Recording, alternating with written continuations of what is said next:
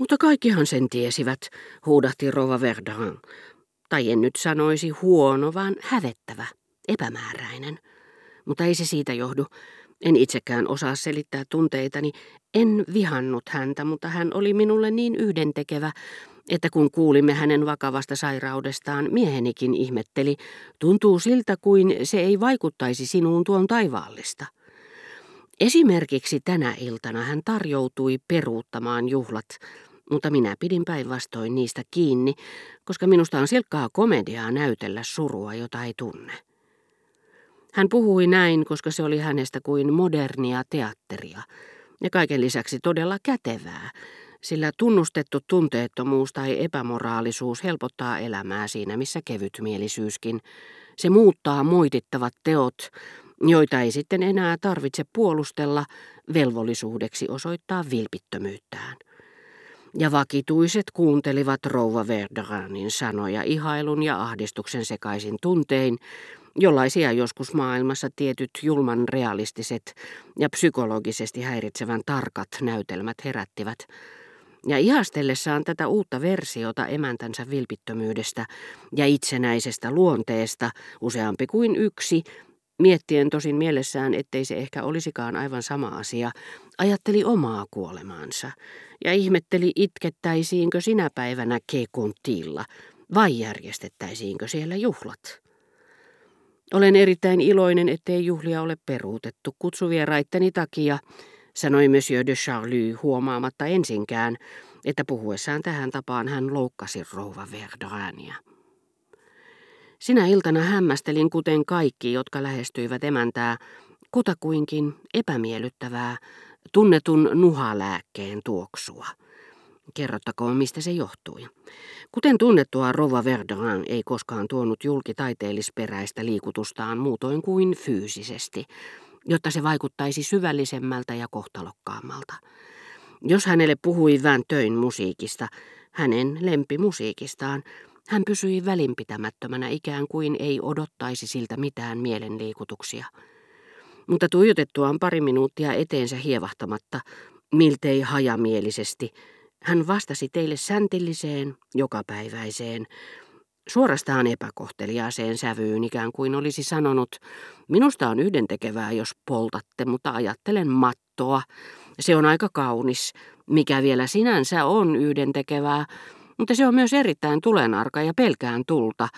Enkä haluaisi kaikkien kärventyvän huonosti sammutetun tumpin takia, jonka olisitte pudottanut lattialle. Vähän töin kohdalla kävi samoin. Jos tästä tuli puhe, rouva ei ilmaissut ihailuaan millään tavalla. Valitteli vain koleaan sävyyn, että hänen musiikkiaan soitettaisiin sinä iltana. Minulla ei ole mitään vähän töitä vastaan.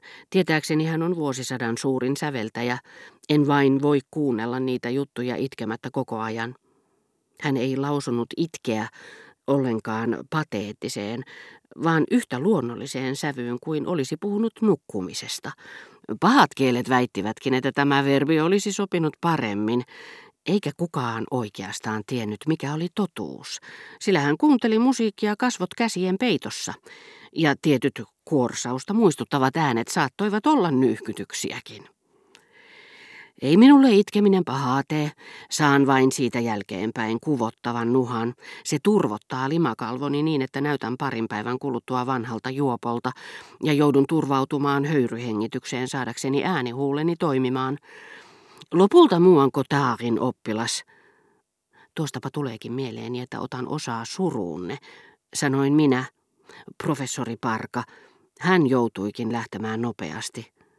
Entä sitten? Hän kuoli kuten kaikki muutkin. Hän oli tappanut aivan tarpeeksi ihmisiä. Nyt oli tullut aika suunnata iskut häntä itseään vastaan. No hyvä, eräs hänen oppilaansa, hurmaava ihminen sivumennen sanoen, otti ja hoiti minua. Hänellä on aika erikoinen tunnuslause, parempi katsoa kuin katua. Ja hän se juuri rasvaa nenäni ennen kuin musiikki alkaa. Se tehoaa heti. Voin itkeä kuin epälukuinen määrä lapsensa menettäneitä äitejä, Nuhaa ei kuulu. Silmät joskus vähän punoittavat siinä kaikki. Uskomattoman tehokasta. Muutoin en olisi voinut jatkaa vähän töin kuuntelemista. Minähän sairastuin katarriin toisensa jälkeen. En voinut olla puhumatta neitivään töistä. Eikö säveltäjän tyttären pitäisi olla täällä erään ystävättärensä seurassa? Ei, sain heiltä juuri sähkeen, vastasi rouva epämääräisesti. Heidän oli pakko jäädä maalle. Ennätin jo toivoa, ettei heidän tulostaan ollut koskaan ollut puhettakaan, että Rova Verderan oli maininnut nämä säveltäjän edustajat vain tehdäkseen edullisen vaikutuksen esiintyjiin ja yleisöön. Mitä? Eivätkö he osallistuneet edes harjoituksiin äsken, kyseli herra de Charlie muka uteliaana, jota ei näyttäisi siltä kuin olisi juuri tavannut Charlene.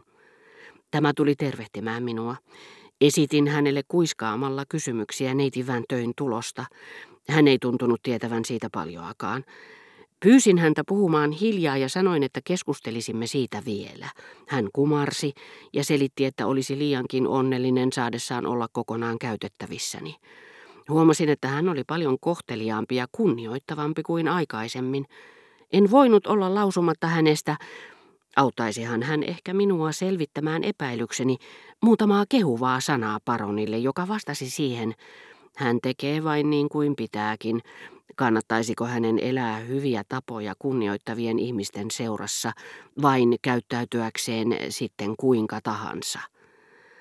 Hyviä olivat paronin mukaan vain vanhat ranskalaiset tavat, ilman brittiläisen jäykkyyden häivääkään.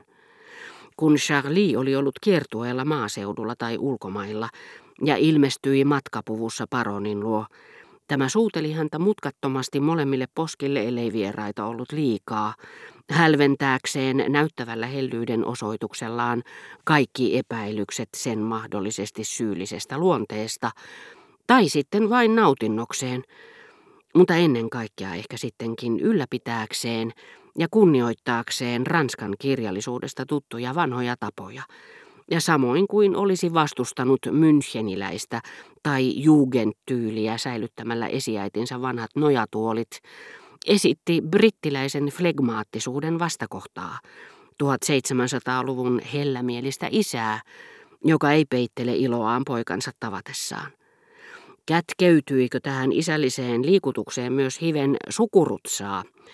Todennäköisempää on, että paronin tapa tyydyttää pahettaan, josta myöhemmin vielä lisää, ei riittänytkään tyydyttämään hänen hellyyden tarvettaan vaimon kuoleman jälkeen. Oli miten oli, suunniteltuaan ensin moneen otteeseen uutta avioliittoa. Hän tunsi nyt pakottavaa tarvetta adoptoida, niin että tietyt henkilöt hänen ympärillään pelkäsivät jo sen kohdistuvan Morelliin.